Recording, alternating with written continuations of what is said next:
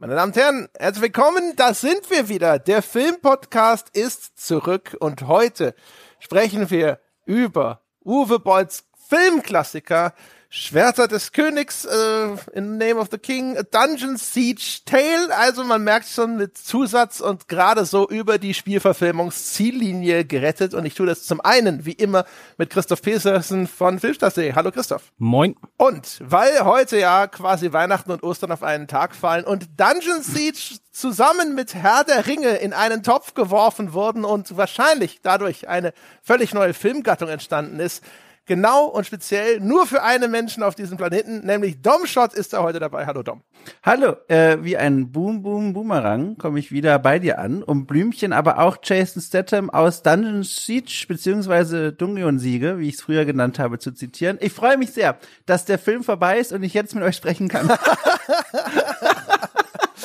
Ja, wenn wir Gäste einladen, dann holen wir den richtig guten Champagner immer aus dem Keller. Ja, der Ja. Äh, Christian durfte mit uns Blood Rain besprechen und hier erneut ein ein Großwerk aus dem Schaffen des einzigartigen Uwe Boll. Nur für dich. Ja, ich freue mich doll. Ich wäre genau die Person gewesen, die, äh, lass mir nicht lügen, 2007, als der Film erschienen ist, ins Kino gegangen wäre, nur weil in diesem Titel, den du schon genannt hast, irgendwo dieses Dungeon Siege drin steckt, quasi der Name des Spiels aus dem Jahr 2001, das ich so toll fand. Und ich würde so gerne wissen, rückblickend, wie viele Menschen damals so waren wie ich heute quasi, die nur reingingen wegen des Zusatzes. Also in Deutschland äh, warst du der Einzige. Ja, können wir beantworten, so gut wie niemand. Also, ganz kurz für all jene, die es nicht wissen, Dungeon Siege ein, ein Juwel des Rollenspielgenres, aber wie so jedes Ju Juwel muss auch dieses ein bisschen poliert und ins Licht gehalten werden, um es als solches zu erkennen. So. Das geht am besten, indem es kein anderes Stu Filmstudio haben will und es deswegen so billig ist, dass selbst Uwe Boll sich das leisten kann.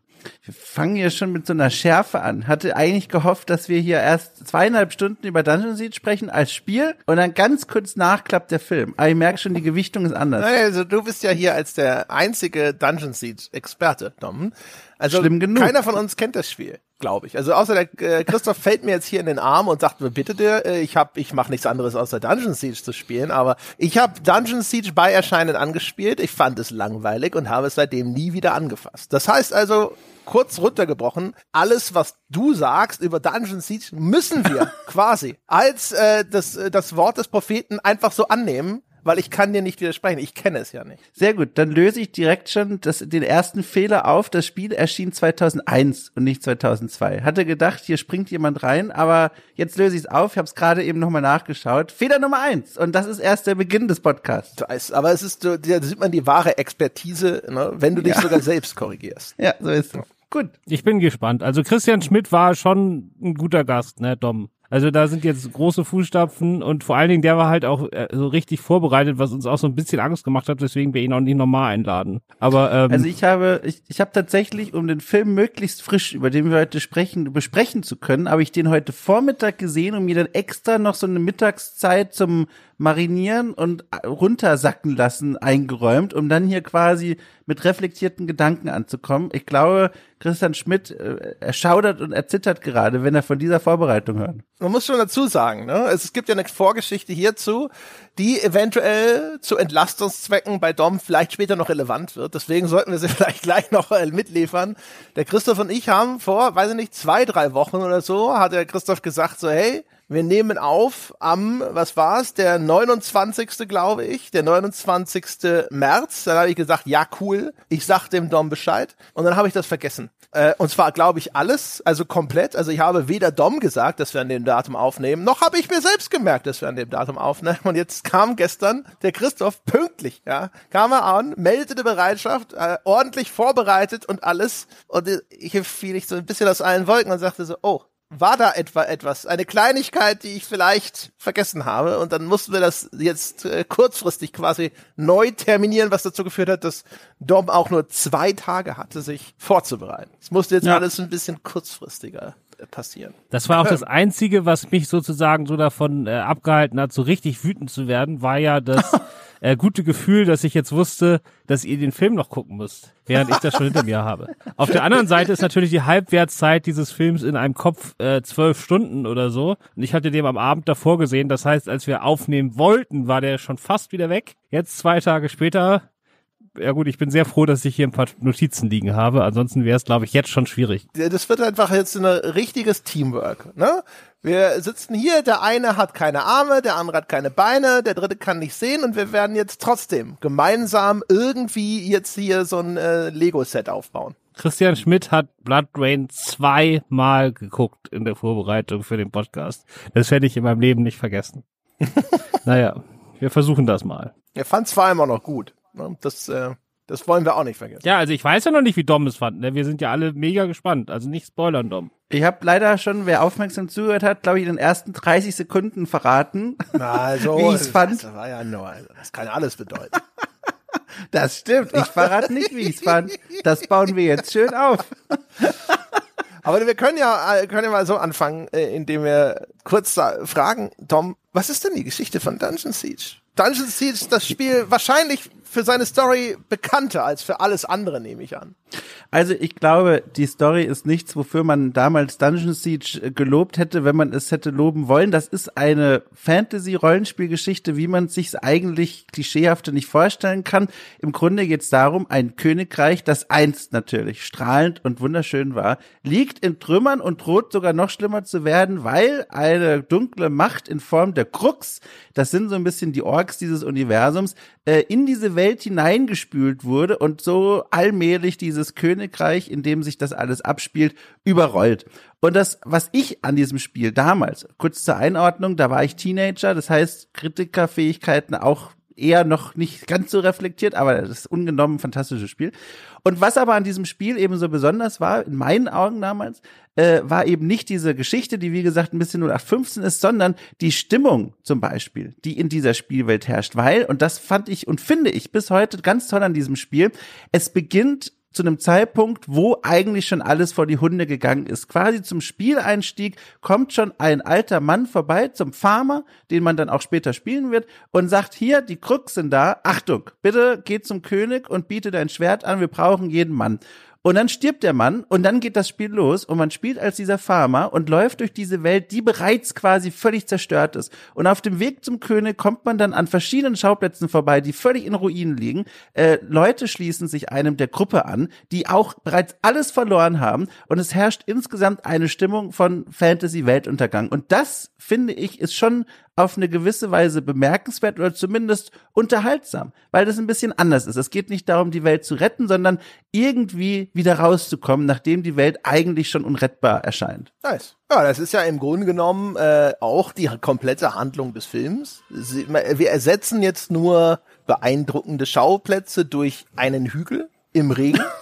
Zum Beispiel, ja, äh, aber es geht auch um einen Farmer und äh, Ja. da gibt es einen König und es gibt die Krux. Ja, die Ähnlichkeiten sind mir auch aufgefallen. Ich habe mir im Vorfeld so ein paar Fragen aufgeschrieben, bevor ich den Film überhaupt gestartet habe, weil ich neugierig war, weil ich wusste, das sind die Fragen, auf die werde ich achten als jemand, der das Spiel gespielt hat und auch mag. Und dann war ich neugierig, wie dieser Film damit umgehen wird. Und da steckt zum Beispiel auch die Frage drin, wird denn diese ganz besondere Stimmung vom Spiel wieder eingefangen? Also dieses Gefühl, jetzt, wo das Abenteuer beginnt, ist eigentlich schon alles verloren und man versucht das irgendwie zu retten. Und einige andere Fragen habe ich mir auch noch aufgeschrieben, die werde ich, glaube ich, im Laufe des Gesprächs dann erst verraten. Sollen wir die Frage jetzt beantworten, Dom?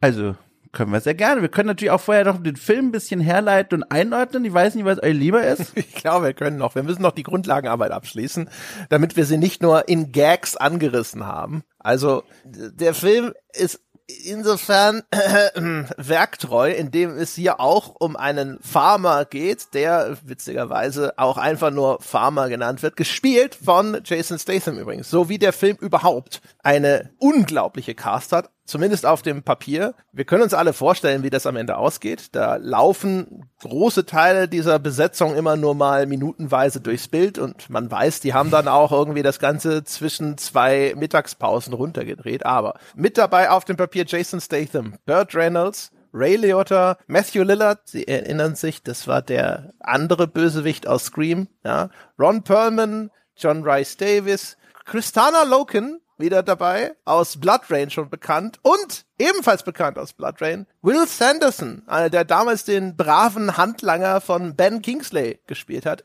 Hier wieder als der Bruder der Frau des Farmers, ja? also quasi unser Schwager. Und Will Sanderson habe ich gesehen in diesem Film, habe mir gedacht, so meine Güte, entweder Uwe Boll und Will Sanderson haben eine heimliche, nie bekannt gewordene Affäre oder der Will, der bringt wirklich das allerbeste Koks auf Set. Weil warum sie den wieder eingestellt haben? Ja, du hast einen Namen vergessen, bitte. Äh, Zwei, nee, drei. Eva Pattberg, eine kleine Nebenrolle, bekannt als Fotomodel. Spielt da auch mit. Wow. Also für mich damals die zwei Hauptgründe in dem Alter, wo ich den Film gesehen habe, waren natürlich die äh, Lili Subieski und Claire Forlani. Ne? Also die haben wirklich da aus den damals angesagten Filmen alles weggekauft. woher kennt man die? Also ich behaupte, wenn ich Burt Reynolds sage, muss ich nicht dazu sagen, woher kenne ich denn Burt Reynolds oder bei Ray Liotta. Aber bei den zwei vielleicht. Ja, aber das waren so so so äh, Romantik-Kinostars dieser Zeit und Lili Subieski hat auch in vielen Horrorfilmen mitgespielt. Außerdem hat sie mal in einem RTL-Zweiteiler Jeanne d'Arc gespielt. Ich glaube, sie spielt auch in äh, eine der der jungen Mädchen in ähm, in dem Stanley Kubrick mit Tom Cruise. Äh, Ice White Shot? Ja, genau. Da ist sie auch berühmt für. Ja, sie hat sich auf jeden Fall aus der Filmwelt mittlerweile zurückgezogen, habe ich gelesen. Sie ist jetzt abstrakte Künstlerin, vorrangig. ja, ich mag sie normalerweise sehr gerne und nach diesem Film kann man das verstehen. Ja. Also kolportiertes Budget, diesmal 60 Millionen, angeblich der teuerste Uwe Boll-Film und auch wahrscheinlich der letzte teure Uwe Boll-Film. Ähm, äh, was gibt's noch? Nee, das angeblich, da- das angeblich kannst du bei teuerste schreiben, äh, streichen. Also selbst wenn der nicht ganz 60 gekostet hätte, wäre es immer noch der teuerste Uwe Boll-Film. Mit riesigem Abstand ist das der teuerste Uwe Boll-Film. Auf seiner eigenen Website habe ich nämlich neulich gelesen, weil Uwe Boll da jetzt so eine Masterclass anbietet für irgendwie 10 Stunden Videomaterial für 250 Euro oder so. Oder, nee, ich glaube 89 Euro. Und wenn man Meine 350 Euro bezahlt, dann kriegt man noch ein halbstündiges Videotelefonat mit ihm dazu, wo er relativ realistisch einschätzt, ähm, ja, so wenn ihr irgendwas mit Spannungsbögen und so wollt, dann seid ihr bei mir falsch, ne? Das machen wir nicht, ne? Ich sag euch einfach, wie, wo kriegt man Geld her? Äh, wie kann man Geld sparen? Äh, wo, wo sollte man Geld sparen? Wo sollte man lieber kein Geld sparen? Und äh, wie kriegt man irgendwie einen Film zusammengeschustert? Äh, das ist so der Workshop, den man bei ihm buchen kann. Ist ja schon mal eine gesunde Selbsteinschätzung, sag ich mal. Halt mich zurück! Die Kreditkarte schon in der Hand. Und da steht äh, in seiner Selbstbeschreibung 70 Millionen als Budget. Naja, kannst du ja mal sehen. Also wie gesagt, wir, ich, wir, ich sa- sage das immer mit sehr vielen Konjunktiven, weil das sind halt Sachen, die wurden damals gedruckt, gesagt und die finden sich dann vielleicht auch bei sowas wie Box Office Mojo wieder. Aber wir haben in der Vergangenheit schon immer mal wieder gesehen, dass mit den Budgets, das ist halt eher so eine grobe Hausnummer, was wir hier weiterreichen. Genau, aber was man sozusagen relativ genau sagen kann, ist das Einspielergebnis. Äh, weltweit 13 Millionen, 5 Millionen in den USA, zweieinhalb Millionen in Deutschland. Ähm, und in den USA bei einem 60 Millionen Budget und diesem Ultracast am ersten Wochenende nicht mal in die Top 10 eingestiegen. Das ist unfassbar. Ich wollte gerade sagen, also das ist äh, selbst was Flops angeht, glaube ich noch mal eine ganz eigene Liga. Hast du ist das einfach nur jetzt die Folge, dass Uwe Boll sich etabliert hatte über die Jahre vorher als jemand, der einfach nur Schrott produziert und das das hat den Film so dermaßen versenkt oder gibt's irgendwelche ungewöhnlichen Begleitumstände? Christoph, hast du Plan? Ich, also klar, es hat sich zum einen rumgesprochen, dass Uwe Boll nichts kann, wobei das natürlich immer mit Regisseuren, selbst egal wie schlecht die sind, das kommt ja im Mainstream nicht an. Ne? Also es geht ja am Ende auch so um die Leute, die freitagsabends sagen, sie gehen ins Kino, dann stehen sie davor und gucken sich das Plakat an. Denen ist ja vollkommen egal, ob der jetzt von Uwe Boll ist oder nicht. Äh, was ich so ein bisschen glaube, also da wird es wahrscheinlich auch wieder Stress gegeben haben, bei, wie bei vielen US-Releases von Uwe Boll, da mit dem Verleih und dann ging das hin und her. Aber ich glaube vor allen Dingen, ähm, dass sich zum einen rumgesprochen hatte, dass der Film sehr schlecht ist, weil er hatte sehr früh schon Premiere und zum anderen, der lief auch in Deutschland zum Beispiel viel früher als in den USA, da kam er erst später. Ähm, und zum anderen glaube ich, dass Dungeon Siege und dieses ganze Thema den Film eher runtergezogen hat als hoch.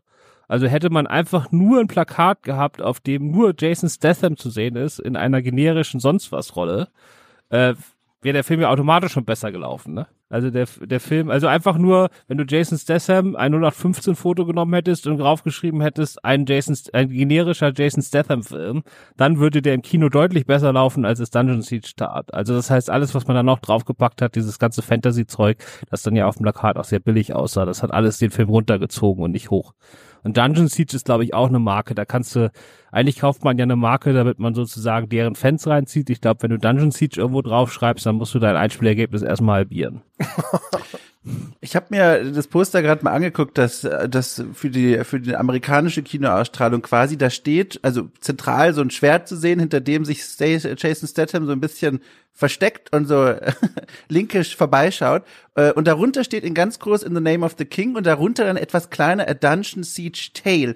Und ich muss sagen, zum einen, das Dungeon Siege ist ja relativ nachgelagert im Titel, es verschwindet ja fast. Zum anderen aber, In the Name of the King, finde ich, ist tatsächlich ein Titel, wo man wirklich davor steht und sich fragt, naja, das ist sehr nichtssagend. Also wahrscheinlich wirklich einer dieser, dieser Titelhülsen, die ganz, ganz wenig aussagt über das, was einen da erwartet. Und wenn man das dann alles schon wegsummieren muss, bleibt nur noch dieses Bild und vielleicht dann noch ein Trailer und auch das, glaube ich, zieht nicht so dolle. Also das hätte man, glaube ich, klüger auch vermarkten können. Also sie erfüllen ja immerhin schon einen Teil von dem, was Christoph hier so ein bisschen nahelegt. Ne? Sie gehen gar nicht mit Dungeon Siege raus. Sie haben dem Ding eilig einen anderen Titel gegeben und haben das nur so als kleinen Untertitel gemacht. So ein bisschen wie damals mit, Ak äh, mit Gothic 4, wo, wo es dann Arcania, A Gothic Tale und so weiter rumgemacht wurde.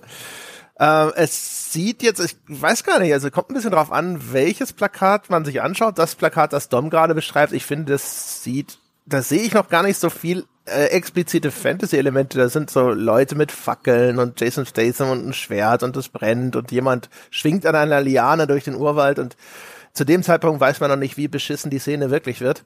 Ähm, weiß ich gar nicht. Ich habe so äh, echt so ein bisschen gedacht, ich war schon ein bisschen erstaunt darüber, wie krass das Ding gefloppt ist. Wo ich gedacht habe, so, boah, ey, bei, bei der Cast, weiß ich nicht, dass, ob da der Verleih im Vorfeld, ob es da vielleicht irgendwas gegeben hat, dass die im Vorfeld schon aufgegeben haben und das Ding einfach null Marketing bekommen hat auch. Gehe ich auch von aus. Also du kannst einen Film mit so einem Cast, wenn du da eine vernünftige Kampagne machst, dann kannst du den immer unter die Top 5 prügeln. Also das, äh, das kann man, lässt sich ja dann kaum noch vermeiden, ne, wenn du da eine richtig große Nummer draus machst. Aber ich habe auch so gefunden, so Marketingaktionen, es gab in London wohl eine größere Marketingaktion zum Film, aber ansonsten habe ich auch nur gelesen, dass viele Stars dann auch nicht mehr so richtig Bock hatten, den Film zu promoten.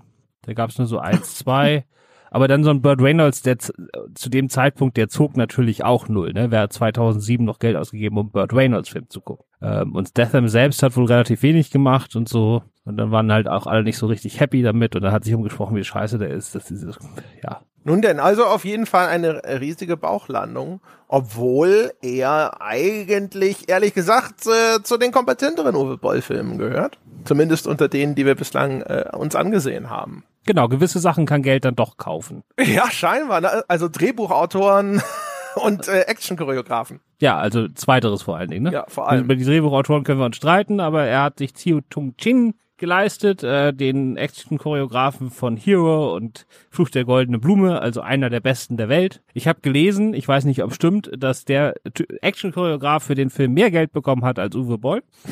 ähm, wenn ja, dann wäre das zur Abwechslung mal faire Bezahlung weil es gibt den ganzen Film hindurch so kleine Action-Schnipsel, die äh, so zusammengeschnitten sind, dass man sich irgendwann tierisch langweilt.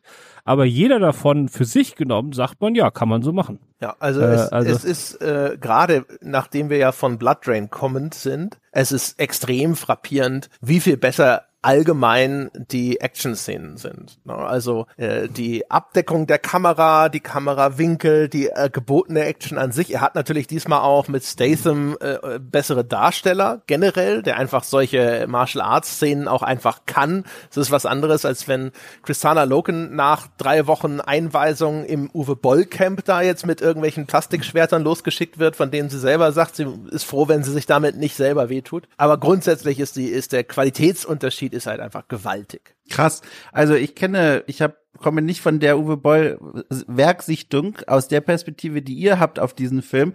Äh, ich fand's ganz furchtbar. Also furchtbar, also tatsächlich auch gar nicht mal, also der Schnitt sowieso und auch wie das aufbereitet wird, darüber können wir noch sprechen, aber auch was in diesen Snippets passiert. Ich finde für sich als, ich sag mal, sportliche Leistung, was da vollzogen wird von Statham und Co., das finde ich beeindruckend, aber es passt ja gar nicht im Grunde als Stil in diese Welt hinein. Äh, angefangen von dieser Art, wie Jason da kämpft, mit so einer Art Wushu-Style, mit äh, Tritten und Schlägen und dann mit diesem Schwert. Und auf der anderen Seite äh, ist das wieder einer dieser Filme, der zeigt, wie ein Mann mit einer Faust auf die Rüstung eines Gegners schlägt und er fällt fast ohnmächtig weg zur Seite, wo ich dann auch davor sitze und denke, nein, das ist, das holt mich raus. Das ist in so einer Welt nicht glaubwürdig. Dem gegenüber steht tatsächlich die, wie ich finde, und da werde ich vielleicht im Gegensatz zu euch stehen, die beste Kampfszene in diesem Film, in der Ron Perlman un, un, also unsterblich geworden durch seine Rolle in Der Name der Rose, äh, kämpft gegen, äh, ganz zu Beginn des Films, gegen einige dieser Crooks, diese orgähnlichen Gestalten. Und er kämpft viel mehr Boots on the ground. Er wirkt wirklich wie ein Farmer, der einfach eine Waffe in die Hand genommen hat und mit viel Kraft und wenig geschickt versucht, die sich vom Leib zu halten. Das war für mich der Höhepunkt, was Kampfchoreografie angeht, weil er gepasst hat zum Film. Ja, da, also die scheißen halt auf diese Welt und die haben jetzt diesen ja. asiatischen Stunt-Choreografen. Ähm, die Action-Szene am Anfang hatte ich das Hauptproblem, dass mich diese Krux-Kostüme da, die angeblich auch noch arschteuer waren, äh, die ganze Zeit an Power Rangers äh, haben äh, denken lassen und ich kam da nicht drüber. Oder Turtles. Ja, irgendwie so, irgend sowas mit so Plastikkostüm. Da kam ich nicht drüber weg. Ähm, und dann äh, später gibt's ja dann sogar Szenen, wo auf einmal so äh, die Leibwächter von irgend von dem Bösewicht, glaube ich, ähm, auf einmal alles Asiaten sind, die äh, so Kung Fu mäßig da auftauchen, als ob die da irgendwie so aus mittelalterlichen China stammen. Und äh, ja, ich finde das gut. also, weil die Story hat mich nicht interessiert, die Welt hat mich nicht interessiert. Äh, dann freue ich mich, wenn einfach ein paar Leute vorbeikommen, die Action können und dann machen die das halt kurz und dann bin ich damit fein. Ne? Also ich habe mich sowieso die meiste Zeit gelangweilt. Das heißt, ich habe mal dann auch Freude daran gehabt, wenn dann mal so zwei Minuten vernünftige Action da kam, gegen die sich Boy kaum wehren konnte. Ähm, weil es gibt, die, die Schlachtszenen in diesem Film sind unfassbar lang. Also ja. wenn die sich da im Wald prügeln, das dauert, glaube ich, 20, 30 Minuten oder 20 Minuten bestimmt. Und man hat überhaupt keine Übersicht darüber, wer gerade gewinnt oder so. Ne? Also selbst in Herr der Ringe, wo das ja auch daraus bestand, dass man viele so kleine Momente gesehen hat. Ne? Man hat gesehen, wie der Zwerg einen auf den Deckel haut, dann wurde geschnitten und irgendwo anders bei der Riesenschlacht hat der Elf jemanden auf den Deckel gehauen. Fein, aber man hatte immer noch so ein grundsätzliches Gefühl dafür, wer gerade besser steht, wer jetzt so ein bisschen, da war halt eine Dramaturgie drin, ne? Das fehlt dir. Du hast einfach 20 Minuten lang irgendwelche Szenen, die du auch in einer komplett anderen Reihenfolge hättest zusammenschneiden können.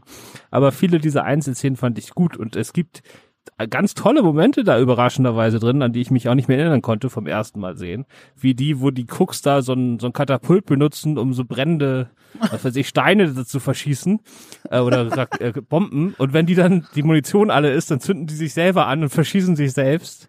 Äh, und dann nimmt einer der Cooks, der da brennt, irgendwie so ein Typen im Kettenhemd in Arm und dann fängt das Kettenhemd an zu brennen, was auch wieder zu deinen Faustschlägen passt. Das macht natürlich sehr gut, Sinn. ja.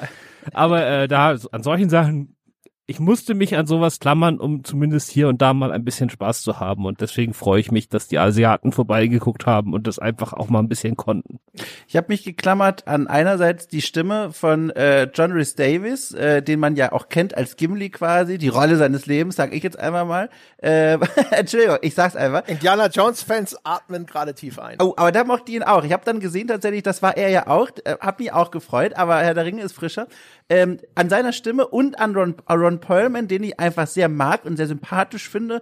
Äh, und da habe ich immer Angst gehabt, wann stirbt er wohl? Weil, also mit Schrägstrich, wann ist das Budget leer? Wann muss er aus dem Film raus? Und das war für mich der Spannungsbogen des Films. Der ist ja von Anfang an dabei, quasi ab der zweiten, dritten, vierten Szene etwa. Und dann habe ich immer gedacht, oh Gott, irgendwann muss er weg, weil er der ist, das muss doch viel zu teuer sein. Der hält das doch nicht aus bis zum Ende des Films. Und das war für mich der spannende Bogen in diesem Film. Aber kur kurzer Spoiler, kurzer Spoiler, ich weiß nicht, wie das bei Games äh, ist, wenn man die herstellt. Aber selbst wenn jemand von Anfang bis zum Ende äh, im Film ist, ne? Dom, da muss ich jetzt leider deine Illusion äh, killen. Da kann man auch nur drei Tage bei einem 30-tägigen Shoot vorbeikommen und einfach alle seine Szenen an den zwei Tagen drehen und dann kann man die an verschiedene Stellen des Films schneiden Ne? Und dann ist er wirklich von Anfang bis Ende auch in dem Film, obwohl er nur kurz da war.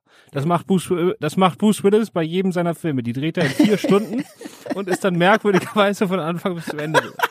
Du hast vollkommen recht. Ich bin trotzdem froh, also ich weiß das eigentlich, aber ich bin trotzdem froh, dass du das mir heute Vormittag noch nicht gesagt hast, bevor der Film gestartet ist, weil ich hab's in dem Moment mich da völlig dem hingegeben, dieser Illusion der Chronologie und dachte mir, okay, die Szene, da ist er noch dabei. Ob er auch am nächsten Drehtag noch dabei ist? Ja, sehr schön. Ich wollte vor allem auch gerade sagen, äh, Uwe Boll hat ja hier nochmal eine ganz andere Lösung gefunden, nämlich indem er einfach fünf unterschiedliche Handlungsstränge aufmacht, von denen er vielleicht einen überhaupt nur hinterher ordnungsgemäß zu Ende führt. Und dann aber diese Charaktere einfach dort überall so reinschmeißt. Also Ron Perlman wird dann halt einfach gefangen genommen. Und dann schneidet man ab und ja. zu noch mal kurz rüber zu ihm, wie er in seinem Gefängniskarren hockt oder sowas. Aber ansonsten muss man sich nicht mehr groß um ihn kümmern. Und Ray Liotta, naja, das, der spielt halt den bösen Magier, der diese Krux dann äh, durch seine Magie auch manipuliert, teilweise auch direkt fernsteuert. Und da, den haben sie, glaube ich, auch nur für vier Stunden vor den Greenscreen gestellt und gesagt, lach so wie da in äh, Goodfellas. Mach das, das irre. Mach das irre und äh, jetzt äh, sag dein Zeug sehr gut hervorragend, geh nach Hause. Ja, also man kann das ja nochmal sagen, also wir haben ja über die Story noch fast gar nicht geredet, auch weil sie einfach sehr wirr ist, schätze ich mal, weil man muss ja, ich bin kein Herr der Ringe-Fan, ne, also von den Verfilmungen. Aber das muss man dem ja zugute halten. Der Anfang ist schon ziemlich super gemacht, ne? Du hast diese diese Rede von Galadriel, die die ganze Sache über die Ringe da erzählt und man sieht dieses Schlachtfeld und es geht erstmal los und dann hast du erstmal ganz lange in Hobbiten oder wie das heißt und äh, es wird erstmal erklärt, wer wer ist und auch erstmal nur ein paar, dann wird genau erklärt, wer eigentlich jetzt mal wohin muss und es wird auch erklärt, dass das total anstrengend ist und dass es da viele Gefahren gibt und dann hat man erstmal so ein Gefühl für diese Welt. In Schwerter des Königs wird am Anfang irgendwie zwischen sechs verschiedenen Handlungsorten hin und her geschnitten. Du hast kein Gefühl Gefühl dafür, wie weit die auseinander liegen, warum dich die eigentlich überhaupt interessieren sollten, was die miteinander zu tun haben, wer da wer ist. Es gibt den einen Schuss in die Mine am Anfang, wo die Cooks irgendwas abbauen, was nie wieder eine Rolle spielt, aber man will gleich sagen, guck mal, das sieht genau aus wie Herr Ringe, hier seid ihr im richtigen Film. Ähm, also der Einstieg ist einfach eine Katastrophe. Da ist man sofort draußen. Ne? Ich habe nach einer Minute keinen Bock mehr gehabt, weil der null Rücksicht darauf nimmt, mich irgendwie in diese Welt einzuführen und mich die, für die zu interessieren. Ja, genau. Das Einzige, was so halbwegs äh, funktioniert, ist halt einfach so dieser Main-Plot, ne? Mit Jason Statham ist der Farmer, da kommen dann diese Crooks, die greifen das Dorf an, sein Kind stirbt, seine Frau wird entführt und er hätte die Frau wenigstens gerne wieder. Also so in den allergröbsten Strukturen, das ist so das eine Ding, was, was irgendwie funktioniert, weil dem kann man auch so ein bisschen folgen. Und dann ist da aber der böse Hofmagier, der Neffe des Königs, der auf den Thron spekuliert und mit dem bösen Magier zusammenarbeitet. Der böse Magier hat eine Affäre mit der Tochter des Königs oder nee, der Tochter des Hausmagiers und der, das ist John Rice Davis und der Hausmagier hat aber den Farmer versteckt und der ist in Wirklichkeit der Sohn des Königs. Das ist halt einfach äh, äh, völlig konfus, auch unnötig konfus und man merkt so, er, er möchte gerne so auch bestimmte Sachen aus Herr der Ringe da einfach nochmal rekapitulieren. Ne? Also hier Aragorn, der heimliche Thronerbe und dann Jason Statham genau das gleiche, aber es funktioniert halt alles hinten und vorne nicht, weil auch wenn Uwe Boll in der Inszenierung kompetenter geworden ist, vielleicht auch einfach, weil er es jetzt an andere Leute abgegeben hat, die es besser können, in der Erzählstruktur ist er immer noch vollkommen ahnungslos. Ja, ja. Genau, ist natürlich auch heruntergeschnitten. Der Film war, glaube ich, nochmal eine Stunde länger. Und ähm, ja, also er hat selbst gesagt, alles, was er da rausgeschnitten hat, war halt Charakterentwicklung. Und dabei ist jetzt noch immer überflüssiger Scheiß in dem Film drin. Ne? Also diese Szene, wenn sie da an diesem Seil entlang rutschen und dann Ron Perlman und äh, hier Will Sanderson bleiben in der Mitte hängen und dann fallen sie vor dem Greenscreen runter in einen Fluss, wo, das man, was man nie sieht und was die eigentlich hätte umbringen müssen, ja, diese Szene braucht es nicht. Die hätte man ersatzlos streichen und durch, wenn sie denn vorhanden gewesen wäre, durch Charakterentwicklung ersetzen sollen. Vor allem, das ist so eine tonale Katastrophe, weil diese Szene, die übrigens mich ganz sehr an die Hobbit-Filme erinnert hat, so dieses es ist so ein lustiges Abenteuer gerade mit so einer Fiedelmusik im Hintergrund und so, ah, alles, eigentlich kann nichts passieren und oh oh, und dann fällt man runter und es ist lustig. Und in der Szene davor ist von dem einen Typen, der dabei ist, sind die Eltern gestorben äh, und von unserem Hauptdarsteller, der hier auch gerade mit Spaß hat bei diesem Abenteuer, ist die Frau vielleicht gestorben. Der Sohn ist mindestens weggerannt, vielleicht auch schon tot. Nein, nein, sie haben den, das Kind begraben vorher, glaube ich, oder? Ja. Sehen wir, das, wir sieht, man sieht sie doch beide schaufeln. Will Sanderson und, und Jason Statham, die äh, begraben das Kind kurz vorher. Ich war mir nicht sicher, wer drin liegt. Alles klar, dann macht es ja sogar noch schlimmer. Also das, das Kind ist tot und die Mutter vielleicht, weiß man nicht, sah aber so ein bisschen danach aus. Und dann kommt diese Fun-Szene, hat mich völlig irritiert. Also das hätte doch rausgekonnt. Das ist aber im ganzen Film so, das ist halt auch, weil die Dialoge eine Katastrophe sind. Ähm, wenn Lili Sobieski wird ja dann von Ray Liotta um Finger, Finger gewickelt und irgendwann gesteht sie ihrem Vater das, dass sie jetzt quasi fast das gesamte Königreich an den Rand des, des ewigen Verderbens geführt hat mit ihrem Rumgehure da. Und ähm, dann äh, hält ihr John Rice Davies einen Vortrag, der irgendwie so ungefähr so auf dem Niveau ist vom Lehrer, der seine Schülerin rügt, die die Hausaufgaben nicht gemacht hat. Also die Emotionen fallen dann halt völlig flach. Das ist aber auch, auch übrigens durchgehend so, ne? Also wie gesagt, habe ja vorhin schon gesagt, Will Sanderson, ich habe keine Ahnung, der und Boll, das müssen echt die, die tightesten Buddies sein der Welt, weil der ist als Schauspieler eine solcher Komplettausfall. Der sitzt dann auch da und die, die Frau von äh, Jason Statham erfährt, dass ihr Kind tot ist und er tröstet sie mit de einem Gesicht, äh, da hätte man, weiß ich nicht, in Terminator 2 hätte man gesagt, äh, ein bisschen zu robotisch. Ja, es gibt eine einzige Ausnahme, das ist die äh, Sterbeszene von Burt Reynolds.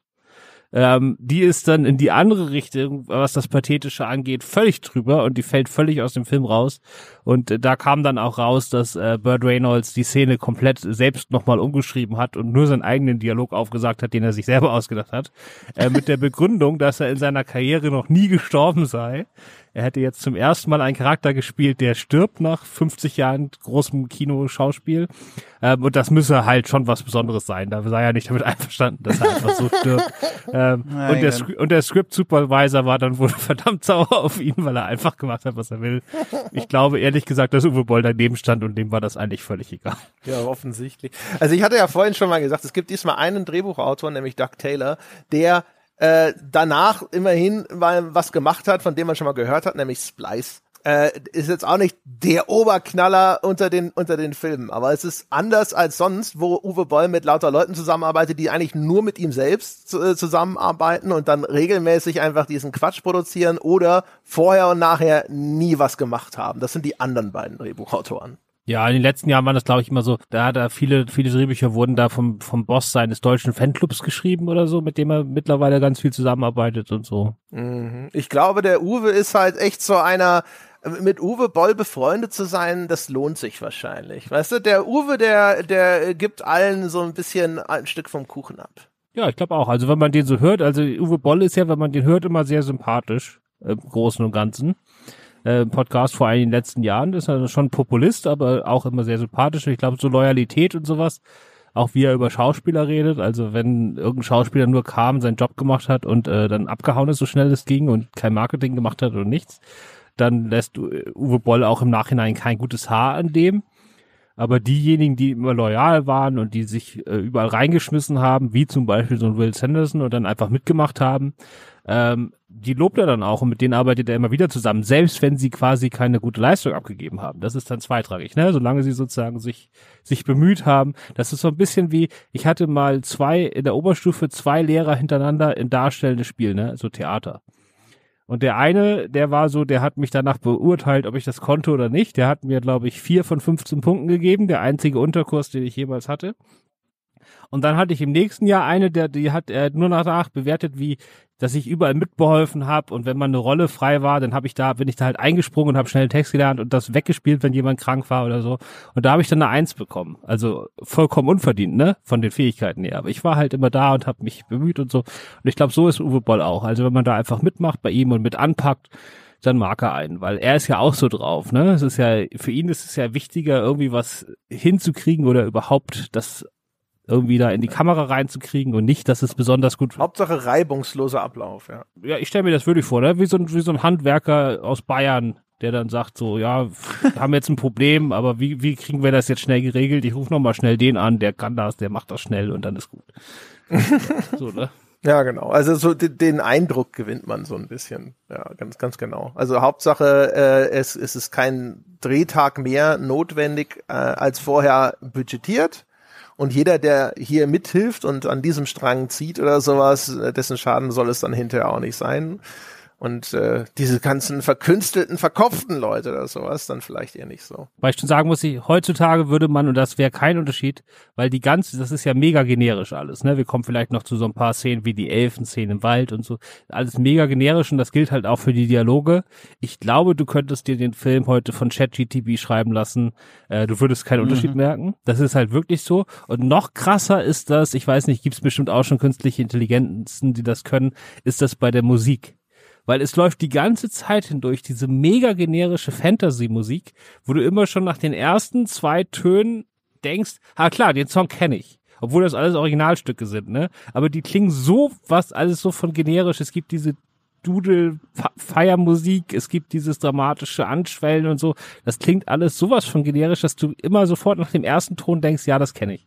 Vor allem zu, zu Filmbeginn ist mir das ganz toll aufgefallen, mit welchen groben Pinselschwüngen die Musik in diesen, wie wir schon angesprochen haben, schnell aufeinanderfolgenden Szenen, wo diese vielen Figuren etabliert werden, genau uns markiert, wie so, wie so, weiß ich nicht, wie so Leuchttürme auf hoher See, das ist jetzt diese Szene, du solltest dich so fühlen. Also ein Beispiel, dass wir kennenlernen, was zählt in dem Leben unseres Farmers. Das ist seine eigene Familie. Deswegen werden die ganze Zeit sehr idyllische Bilder gezeigt. Er mit seinem Sohn beim Kraut rüben ziehen, dann das Abendessen draußen bei Dunkelheit und Kerzenschein. Dann fährt die, fährt die Mutter, also seine Frau mit dem Kind da mit dem Karren da weg und äh, in die Stadt. Und dann sitzen sie da auf dem, auf dem Karren und dann sagen beide nochmal, ach, ist das schön, dass er uns jetzt hat. Und dabei kommt diese Musik Musik, dieses und es ist aber die ganze Zeit und null Subtilität und das ist so, es ist so wie, wie Filmschauen im Nichtschwimmerbecken. Man kann gar nicht untergehen. Ja, das Brutale sind halt eben genau diese Szenen, wenn dann die Mutter und das Kind auf dem Bock der Kutsche sitzen und nochmal explizit aussprechen, wie sehr sie den Vater lieben und wie schön es ist, dass sie jetzt diese Familie hier bilden können. Und es ist halt einfach nur, du denkst so, what the fuck? Vor allem, er hat es ja, ja vorher okayisch gemacht ist. Und das ist halt, das ist das Ding, wo, wo man halt immer noch merkt, der Uwe kann's halt nicht. Ne? Also es gibt ja zum Beispiel, Jason Statham ist auch so ein Beispiel, hat einen einen Bumerang als so seine Special-Waffe, was ja erstmal schon mal eine Idiotenidee ist, weil ein Bumerang ist seit ja. Mad Max 2 nicht mehr cool gewesen eigentlich. So. Und jetzt siehst du am Anfang, wie er mit diesem Bumerang Krähen verscheucht und so, denkst du, okay, das wird etabliert, dieser Bumerang spielt hinterher noch mal eine Rolle. So, dann kommt hinterher die große Schlacht, dann haut er damit einmal drei Orks mit dem Bumerang weg und dann bleibt der Bumerang in einem Baum stecken und die Kamera zeigt das und denkst du, okay, das wird bestimmt nochmal relevant werden. Und die Antwort ist nein, das war's mit dem Bumerang. Und denkst du die ganze Zeit so, what the fuck?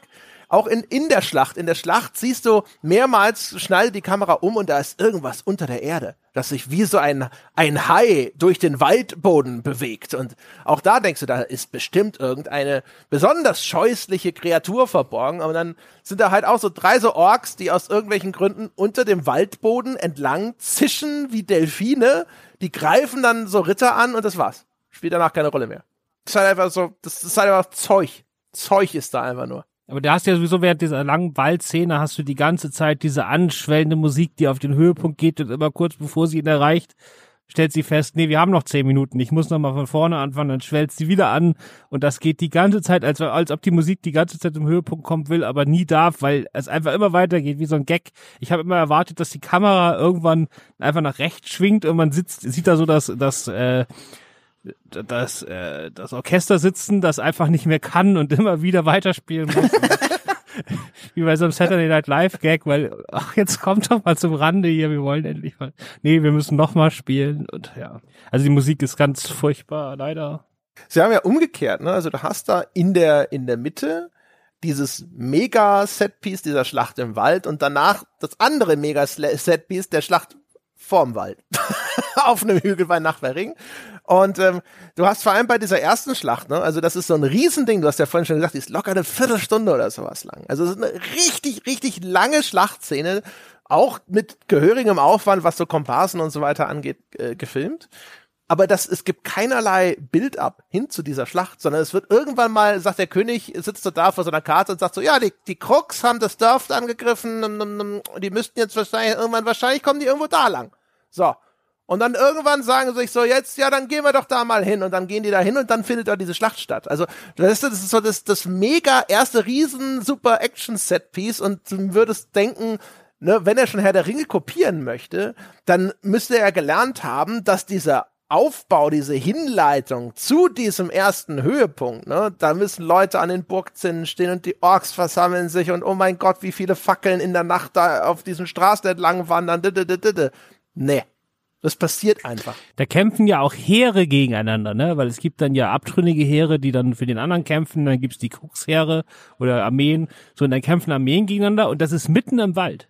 Also das ist einfach überhaupt nicht möglich, dass sich solche Armeen im Wald bekämpfen. Wie soll denn das ja. funktionieren? Ähm, und deswegen, aber hat natürlich den Vorteil, dass man nie mehr als 20, 30 Leute auf einmal zeigen muss, ne? Weil dann dahinter sind halt Bäume.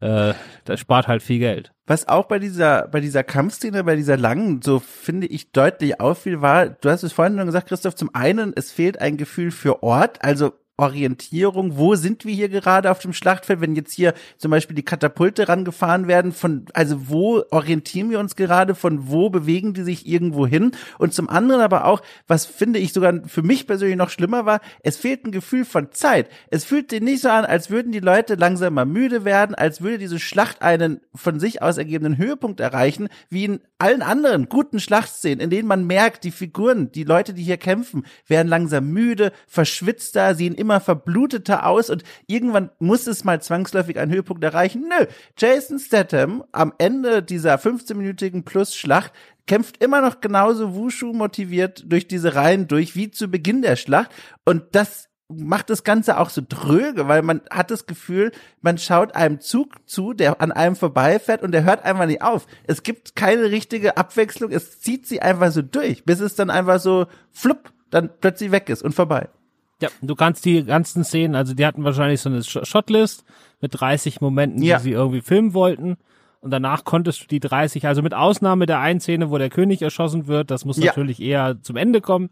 Aber die anderen 29 Szenen konntest du in beliebiger Reihenfolge zusammenschneiden. Spielt überhaupt keine Rolle. Ja, das war übrigens eine meiner beiden Lieblingsszenen. Ah, ist ein großes Wort für den Film. Aber als der Neffe versucht, seinen, seinen, seinen Onkel da zu erschießen, den König quasi. Also Klassiker, der König kämpft auf seinem, auf seinem Pferd irgendwie, links und rechts Schwert runterregnen lassen. Und der Neffe aus weiter Entfernung sieht ihn und sagt so zu sich so, ah, also dich bringe ich jetzt um. Und holt seinen Bogen raus und versucht auf den König zu schießen. Und die ersten, vielleicht sogar beiden Pfeile treffen den König nicht. Und das wirkt fast irgendwie komisch, aber in dem Moment finde ich, passt das total zum Charakter, weil er ja vorher schon etabliert wurde als Taugenichts. Und das ist nochmal so, so eine schöne, also es wäre komisch gewesen, hätte er sofort getroffen. das ist eigentlich nur konsequent. Und die andere Lieblingsszene, nur um es kurz zu nennen, äh, wir haben es auch schon den Moment genannt, als dann klar wird, hier Jason Statham ist außerdem der Sohn des Königs. Als ihm das gesagt wird, mit so einer Schwere, als Gimli ihm das offenbart, ist seine Reaktion, es ist mir doch scheißegal. Und er geht. Und das ist, das ist glaubwürdig. Und das ist so, warum sollte ihn das was kümmern und warum sollte er das glauben? Da dachte ich mir, alles klar, das ist konsequent, das nehme ich ihm ab. Ja, was man auch noch vermerken kann, ist ähm, die Entscheidung, diese erste große Schlacht am wirklich helllichten Tag im Wald zu filmen, angesichts deiner Möglichkeiten, was Kostüme und visuelle Effekte angeht, keine kluge Entscheidung. Weil man sieht ja dann auch hinterher, hinterher machen sie wirklich wie bei Helmsklamm, nämlich bei Nacht und Regen eigentlich noch mal das Gleiche und es sieht so viel besser aus, ne? weil jetzt auf einmal kaschiert wird, dass diese ganzen Cracks da äh, so so so Halloween Shop Plastikmasken aufhaben. Und sobald das dann so ein bisschen besser irgendwo mal versteckt wird durch durch Schatten, ist das schon so viel interessanter sozusagen. Ne? Also von einfach nur visuell, wie sich das Ganze darstellt. Und du hast halt auch zum Beispiel auch in der bei dieser Tageslichtszene, da fallen halt so äh, Unsauberheiten bei diesen visuellen Effekten stark auf. Also erstmal die Explosionseffekte sind entsetzlich. Das ist Zeug, das habe ich schon in, in einer Handy-App genauso gut gesehen. Und äh, ja, ist wirklich ungelungen. Es gibt eine Handy-App für iOS oder gab es namens Action FX. Da konntest du auch so Explosionen einfach in so ein Video äh, reinpacken, das du in deiner Straße gefilmt hast. Das sah auch so aus. Und ähm, das ähm, äh, diese, dieser Pfeilhagel zum Beispiel. Dann stellen sie manchmal nämlich die Pfeildusche nicht rechtzeitig ab und dann siehst du im Hintergrund einfach noch weiter so digitale Pfeile. So Während im Dunkeln schon wieder besser. Wenn du genau hinschaust, siehst du auch da, der digitale Regen hört an so einer genau geraden Linie einmal auf, wo sie, wo sie es nicht weit genug reingezogen haben ins Feld, aber viel besser. Dafür ist, finde ich, die Bild, also bin vollkommen bei dir, aber trotzdem finde ich, die Bildsprache der Schlacht im Wald ist ein bisschen ein Tick frischer als die Szene in der Nacht, weil das war, wir haben es ja schon gesagt, also so eine bildsprachliche Anlehnung an Helms Klamm. Es war allein dadurch, finde ich, konnte man direkt skippen, weil man weiß, wie es aussieht, man weiß, was passieren wird. Und es gibt einen Moment in dieser Schlacht im Dunkeln, wo ich dachte, boah, wenn sie das machen, dann wird es doch wieder plötzlich dramatisch. Oben stehen die Menschen, unten die Krux und die kommen langsam diesen Matschhügel hoch. Es regnet, ne? Es ist dunkel, es ist chaotisch und die laufen da hoch und die oben, die Menschen, haben so Riesen, natürlich, Felsbrocken vorbereitet, die sie runterrollen lassen. Verheerend verheerender Angriff. Und dann gibt es eine Szene, in der sieht man, wie sie die Felsbrocken langsam lösen, damit sie runterrollen. Und es sah eine Sekunde danach aus. Und da war ich ganz kurz angespannt, weil ich dachte, okay, dann wird es doch wieder interessant, dass sie es nicht hinkriegen. Ich dachte, sie schaffen es nicht, die Felsbrocken runterrollen zu lassen, weil es eine Sekunde länger gedauert in der Szene, als es klappen müsste, wenn es sofort klappt. Und dann dachte ich, okay, vielleicht werden die jetzt überrannt und es wird plötzlich voll dramatisch. Aber nein, nächste Szene, heroische Musik und die Felsbrocken rollen runter, alles klar. Die Pappmaché, das Pappmaché rollt runter. Ne? Also so leicht wie die da. Du würdest natürlich äh, Steinsbrocken dieser Größe, die sind ja nicht so irgendwie vorne gesichert, so dass du das nur rausziehen musst und der der Runterdrall ist schon da. Du musst nur noch freisetzen, sondern die schieben die ja wirklich so über die Kippe rüber. Na klar. Das würde natürlich mit mit zwei Leuten mit solchen tonnenschweren Dingern im Matschboden, wo das wahrscheinlich auch noch so richtig schön reinge, reingegangen ist, musst du erstmal da aus der Kuhle wieder rauskriegen. Äh, ja, also das Pappmaché rollt da. Da gibt's viele historische Beispiele, der Dom nennt uns jetzt welche. Ja, aber es hat ja, also es hat, es gibt ja die Geschichten, also der, der Uwe Boll, was heißt Geschichten, hat Uwe Boll halt erzählt, ähm, dass er mehrere seiner FX-Firmen äh, dann wieder kündigen musste, weil die das alle gegen seinen Willen noch an noch billigere Studios outgesourced haben und er das nicht wollte und die haben dann noch schlechter abgeliefert, als er eigentlich bestellt hat und so weiter. Ähm, was übrigens auch wieder ein bisschen dafür spricht, dass das Ganze doch viel mehr ein selbst äh, finanziertes Indie-Ding ist, als man glaubt, weil er kam dann am Schluss zwar von einem großen Hollywood-Studio raus, von Fox, ne? Sowohl in Deutschland als auch, glaube ich, auch in den USA, in Deutschland auf jeden Fall. Ähm, aber vielleicht liegt es auch daran, dass die das wirklich nur so als Auftragsarbeit gemacht haben, ne? Weil normalerweise würde natürlich sowas wie die Bestellung eines FX-Studios äh, nicht der Regisseur selbst übernehmen, ne? Und selbst sowas Zentrales würden selbst die Produzenten nur in Abstimmung mit dem Studio machen und die haben da ihre, ihre Firmen, mit denen sie irgendwie bei allen zusammenarbeiten, wo sie gute Erfahrungen haben und wo die Firmen auch niemals äh, irgendwie Scheiße bauen würden, einfach nur weil sie Angst haben, dass dann ihre komplette Auftragslage da zusammenbricht, ne? Während bei so Einzelprojekten dann kann man ja schon mal ein bisschen dann wegschieben und wenn es dann nicht klappt, ist nicht so schlimm und so. Also ich glaube, das ist doch alles viel mehr eine Uwe Boll Produktion als jetzt eine Hollywood Studio Produktion.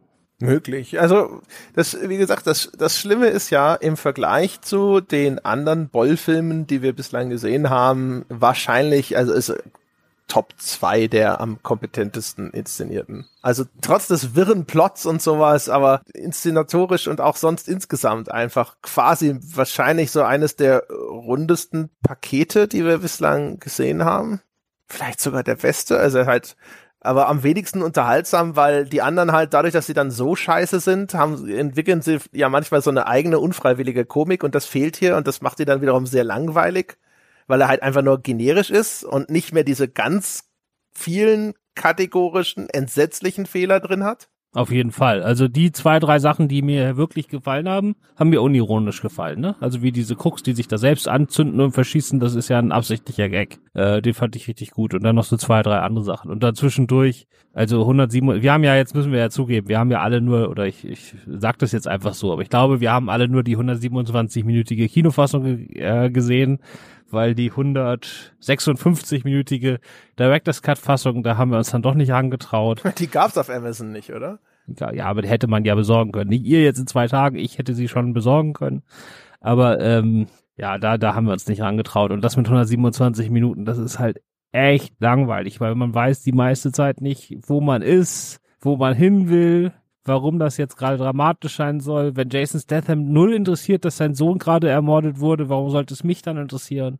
Und gleichzeitig weiß man bei jeder Szene schon, wenn sie beginnt, wie sie enden wird. Also fast alle Szenen hast du schon mal woanders gesehen, in anderen Filmen, weißt du, mit der Bildsprache und wie was da gerade erzählt wird. Du weißt schon, was passieren wird. Das, also es fühlte sich an wie Director's Cut, was die Länge angeht, aber es war tatsächlich die Normalfassung, die ich auch gesehen habe. Es ist auf jeden Fall ein cooles Anschauungsobjekt, um zu sehen, auch erstens, also er, er, er imitiert jetzt zum Beispiel teilweise wirklich eins zu eins diese Kameraflüge aus Herr der Ringe, ne? so über die Landschaft hinweg und eine Figur läuft dem Horizont entgegen und die Kamera fliegt da so über eine Bergkuppe und so weiter.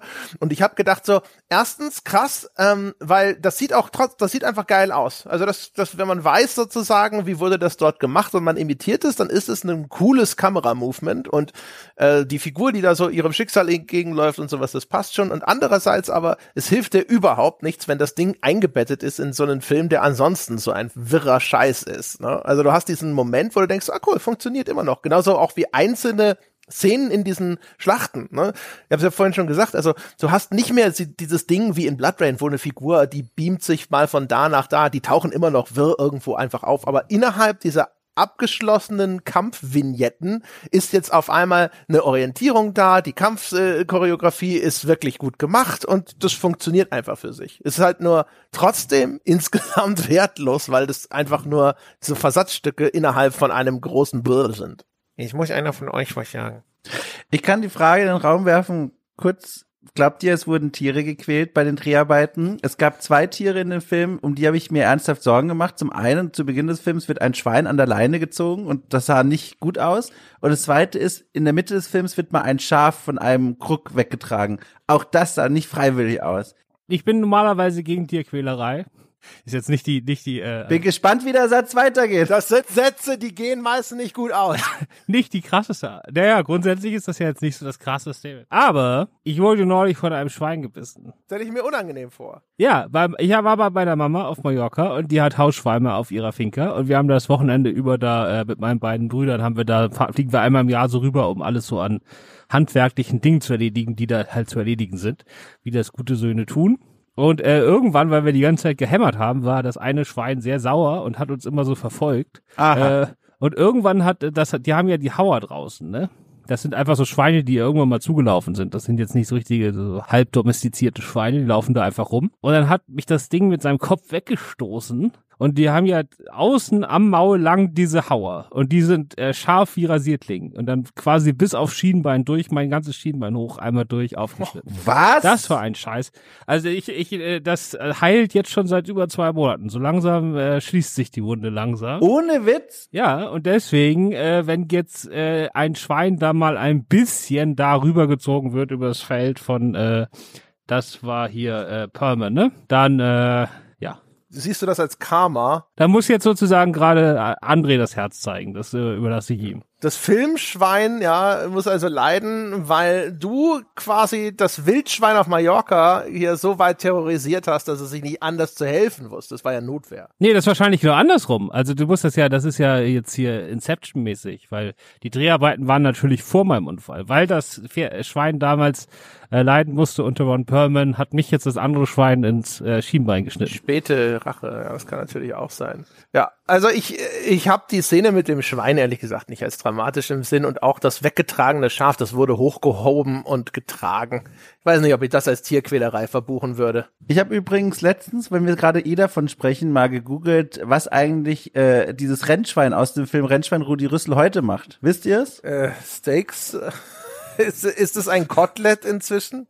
Ich weiß nicht, wie alt Schweine werden, also wahrscheinlich auch nicht. Er ist tatsächlich tot. Also nicht, also der Film ist von 1995, es lebt nicht mehr. Das habe ich letztens, letztens erst recherchiert. Bist du davon ausgegangen, dass es noch lebt? Ich habe mir wirklich gedacht, Christoph, du freust dich über die Geschichte. Ich habe mir wirklich gedacht, da kann ich dich so ein bisschen wieder aufheitern und dich vielleicht auf einen neuen diplomatischen Stand mit dieser Tierart stellen. ja, genau. Nee, aber krasse Geschichte. Also wirklich, ich wusste nicht, dass so ein Schweinehauer also so tiefgreifend, wortwörtlich. Als ein Hausschwein sagte, stellt man sich diese niedlichen kleinen Kuni-Kuni-Viecher vor und wer weiß, was das da für Tiere sind. Man weiß ja, dass man zum Beispiel, dass man vor Wildschweinen sich zum Beispiel im Wald schon in, in Acht nehmen muss, wenn die da mit Frischlingen unterwegs sind. Ja, also das ist schon so ein, so ein, so ein stattliches Borstenviech. Das war jetzt nicht so ein rosa Ding, wie man das so vom Bauernhof kennt oder so. Das war schon, das hatte schon, das hatte schon, schon, schon Gewicht. An sich äh, kam ich mit dem ja auch gut klar, ne? Aber irgendwann meinte er, nee, jetzt, jetzt reicht's aber, jetzt will ich mal wieder meine Ruhe haben, ja. So nach dem Motto. Ja. Und ich habe das ja auch am Anfang gar nicht so gemerkt, weil so habe ich dann so, am Anfang habe ich gar nicht gemerkt. Da habe ich gedacht, das hat mich einfach gestoßen und gut ist. Dann habe ich aber meine Hose hochgezogen, hat's halt geblutet. Auch noch nicht so schlimm. Als mein Bruder dann gekommen ist und mal drauf geguckt hat und fast in Ohnmacht gefallen ist, äh, da, da sah es dann plötzlich ein bisschen anders aus. Ja. Also schwierig. Ich weiß ja, es gibt ja, ich habe ich hab ihn nicht gesehen, aber ich habe gesehen, dass es ihn gibt. Einen Nachfolgefilm, der direkt dann auf DVD gedreht wurde. Um Gottes Willen. Ist bekannt, wie die sind. Ich vermute nicht rasant besser. Ich habe die natürlich, ich habe die natürlich alle gesehen, äh, wie alle Uwe Boll-Filme. Wirklich? Ich habe alle Uwe Boll-Filme gesehen. Ähm, ich glaube, ich hatte mit denen schon deutlich mehr Spaß, aber die sind ganz anders, weil das ist mehr so eine, ich weiß gar nicht, ob die überhaupt noch auf Dungeon Siege basieren, ich glaube nicht. Äh, der zweite ist ja mit Dolph Lundgren in der Hauptrolle und der dritte da mit Dominic Bussell, also es geht langsam bergab, äh, kann man schon in den Namen der Hauptdarsteller sehen. Und das ist mehr so eine, so eine Geschichte, wo jemand aus der realen Welt dann aus Versehen in so einer Fantasy-Welt landet. So ein bisschen so eine Action-Version von Die unendliche Geschichte oder so. Also die spielt nicht mehr rein in dieser Welt, sondern die ist so zwischen den Welten, zwischen der echten Welt und der Fantasy-Welt und dann wechseln die da so ein, so ein realer Krieger dann da hin und her oder so, keine Ahnung. Hm. Irgendwie so war das. Das ist schon ewig her. Ich habe die geguckt, als die rausgekommen sind. Deswegen, das ist der einzige Grund, warum ich euch erspart habe, den zweiten und dritten Teil für diesen Podcast auch direkt noch zu gucken. Das ist halt. Na, Ich habe doch, ich, ich, Moment, Moment, ich, ich habe sofort protestiert und gesagt, das sind keine Dungeon Siege Filme mehr, die müssen wir nicht schauen. Ich habe dich von der von der Angel gelassen. Ja, ja. Ich möchte, möchte nochmal betonen, dass von dem Film ausgehend man jetzt nicht Rückschlüsse auf die Qualität des Videospiels schließen kann. Die haben wirklich kaum was miteinander zu tun. Das Spiel bleibt natürlich weiterhin fantastisch. Eins zu eins Kopie des Computerspiels. Man kann das auch einfach ersatzweise, also den Film schauen und dann weiß man auch eigentlich alles übers Computerspiel. Einfach einen Controller in die Hand nehmen währenddessen, fühlt sich an wie Kann äh, Diskussionen über das Computerspiel danach problemlos teilnehmen. Behaupten, man wüsste auch alles, was man über Dungeon Siege wissen muss und was es dort zu wissen gibt. Aber ich glaube jetzt, also ich habe jetzt ja beide gehört, also uns habe ich jetzt gehört in den letzten 58 Minuten und ich habe auch die Folge gehört von eurem Mitpodcaster Sebastian, der ja irgendwie kurz vor Weihnachten dazu verdonnert wurde, äh, dieses Spiel zu spielen. Oh, Und ähm, gemoddet, der Versager. ja, und also ich habe irgendwie so das Gefühl, dass wir heute schon noch positiver waren als Sebastian zu dem Spiel. Ja, Sebastian, kurz für den Kontext, er hat das im Rahmen einer Weihnachtsaktion bei The Pod gespielt, dieses Spiel, weil ich es ihm auferlegt hatte. Und äh, das Problem war, er hat das Spiel nicht wirklich erleben können, weil er hatte so eine komische gemoddete Version sich gebastelt und dadurch waren drei Viertel aller Menüs für ihn gar nicht im Bild. Und dann hat er sich natürlich beschwert über fehlende Informationen, fehlende Menüs und Eingabemöglichkeiten. Das heißt, es zählt nicht so richtig. Aber hat er nicht im Nachgang Stein und Bein geschworen, das hätte nichts geholfen? Stein und Bein gelogen, würde ich mal sagen. nee, nee, also das war nix. Naja. Aber er kann ja jetzt in Zukunft einfach stattdessen den Film sehen und dann, dann ist diese Wunde wieder geheilt. Ja, ich, äh, keine Ahnung, wir, ist, wir können, glaube ich, damit feierlich zur Verleihung der Filmstarts.de Sternchenwertung streiten, oder, Christoph? Feierlich. Also an meiner, ich habe damals die Filmstartskritik geschrieben, 2007, als er rauskam. Äh, ich war zwischendurch kurzfristig positiv überrascht, immer wenn mir mal gerade fünf Minuten gefallen haben. Vor allen Dingen durch den Action-Choreografen, der da zu Gast war und einfach sein Ding gemacht hat, ob das jetzt zum Film passt oder nicht. Aber dann war ich schnell wieder so gelangweilt, dass ich dann doch wieder auf den Boden der Tatsachen zurückgekommen bin. Und am Ende bin ich bei demselben Stern gelandet, den ich schon 2007 hatte. Und der ist? Also demselben einen Stern. Ah, verstanden. Ja, ich, äh, ich, ich mach mal die Mitte, dann kann Dom als Gaststar dieser Folge quasi den Abschluss bilden. Ich meine, das ist echt so eigentlich jetzt die Entscheidung, will ich belohnen, dass das äh, der am wenigsten inkompetente Uwe Boll-Film ist, den ich bislang gesehen habe, oder will ich die Langeweile beurteilen, die teilweise dem geschuldet ist, dass die lustigen das Momente des völligen Versagens äh, ausgeblieben sind. Keine Ahnung, ehrlich gesagt, wie man sich da richtig entscheidet. Ich gehe einfach mal nach dem Gefühl, ich sage 1,5, weil ich mich immer noch fernhalten will, glaube ich, von denen, die ich besonders entsetzlich fand Ich pack mal einen halben Stern drauf. Anderthalb. Dann äh, vollziehe ich auch noch mein Urteil und zwar möchte ich äh, zwei Sterne geben. Ein Stern ist für Ron Perlman und ein Stern ist für die schauspielerische Leistung des Schweins zu Beginn, dem ich wirklich abgenommen habe, dass es Schmerzen hat an der Leine. Und das muss man ja auch erstmal hinkriegen. Deswegen, das sind zwei Sterne, die gebe ich gerne raus. Hervorragend. Meine Damen und Herren, damit sind Sie umfassend informiert über erstens den Uwe Boll Film und zweitens das Computerspiel Dungeon Siege. Oh Gott. Äh, alles, was es zu diesem Spiel zu wissen gibt, haben Sie gerade entweder erfahren oder können Sie erfahren, indem Sie einfach den Film schauen. In diesem Sinne, vielen Dank fürs Zuhören. Das war's mit dem Film-Podcast für dieses Mal. Und, oh, Moment, Christoph, was besprechen wir denn als nächstes? Du bist ja dran damit aussuchen. Mir, das Ding ist, ich habe das vergessen und mir fällt jetzt nur ein Uwe Boll-Film ein und das wollen wir wohl nicht. Also ich weiß schon, also das Ding ist, ne, ähm, was geht ein Manta-Fahrer durch den Kopf, wenn er mit 180 gegen eine Mauer fährt? Far Cry. Quatsch. Also ja, über Umwege. aber äh, Hack-Spoiler natürlich. Aber stimmt, weil ich gerade im Manta Manta 2 Fieber bin, will ich jetzt unbedingt nochmal Far Cry sehen. Ähm, aber das machen wir dann vielleicht äh, so übernächstes Mal. Und du dürftest jetzt nochmal aussuchen, bevor wir dann Far Cry machen. Oder Dom, Dom? darf sich einen aussuchen. Wenn Dom einer einfällt, dann, ja, er muss ja nicht kommen. Das machen wir ja dann. Also ich muss, da muss ich mal einmal euer Portfolio durchgehen, was ihr alles schon hattet. Das habe ich so gar nicht im Sinn, weil ihr macht das ja auch schon seit Jahrzehnten und da sind ja auch Filme schon zusammengekommen. Ich arbeite mich da gerne mal ein in die Liste und dann lasse ich es euch wissen. Aber wie ist es denn, Christoph? Wollten wir nicht sowieso den Mario-Film besprechen? Ja, aber das kriegen wir zeitlich nicht hin. So. Der läuft Dienstagabend die Pressevorführung. Ich weiß nicht, ob du da Zeit hast. Aber dann habe ich auch schon Urlaub. Und danach ist der Film so weit weg, dass ich ihn nicht unbedingt gleich nochmal gucken will. Ähm, okay. Deswegen ist das alles schwierig. Ist alles nicht so leicht. Naja, dann wird die nächste Folge eine Überraschung. Genau, wir machen eine Überraschung. Genau. Wir alle sind gespannt, was der nächste Filmpodcast wohl zum Thema haben wird. Und äh, Sie erfahren es, meine Damen und Herren, beim nächsten Mal. Bis dann. Tschüss.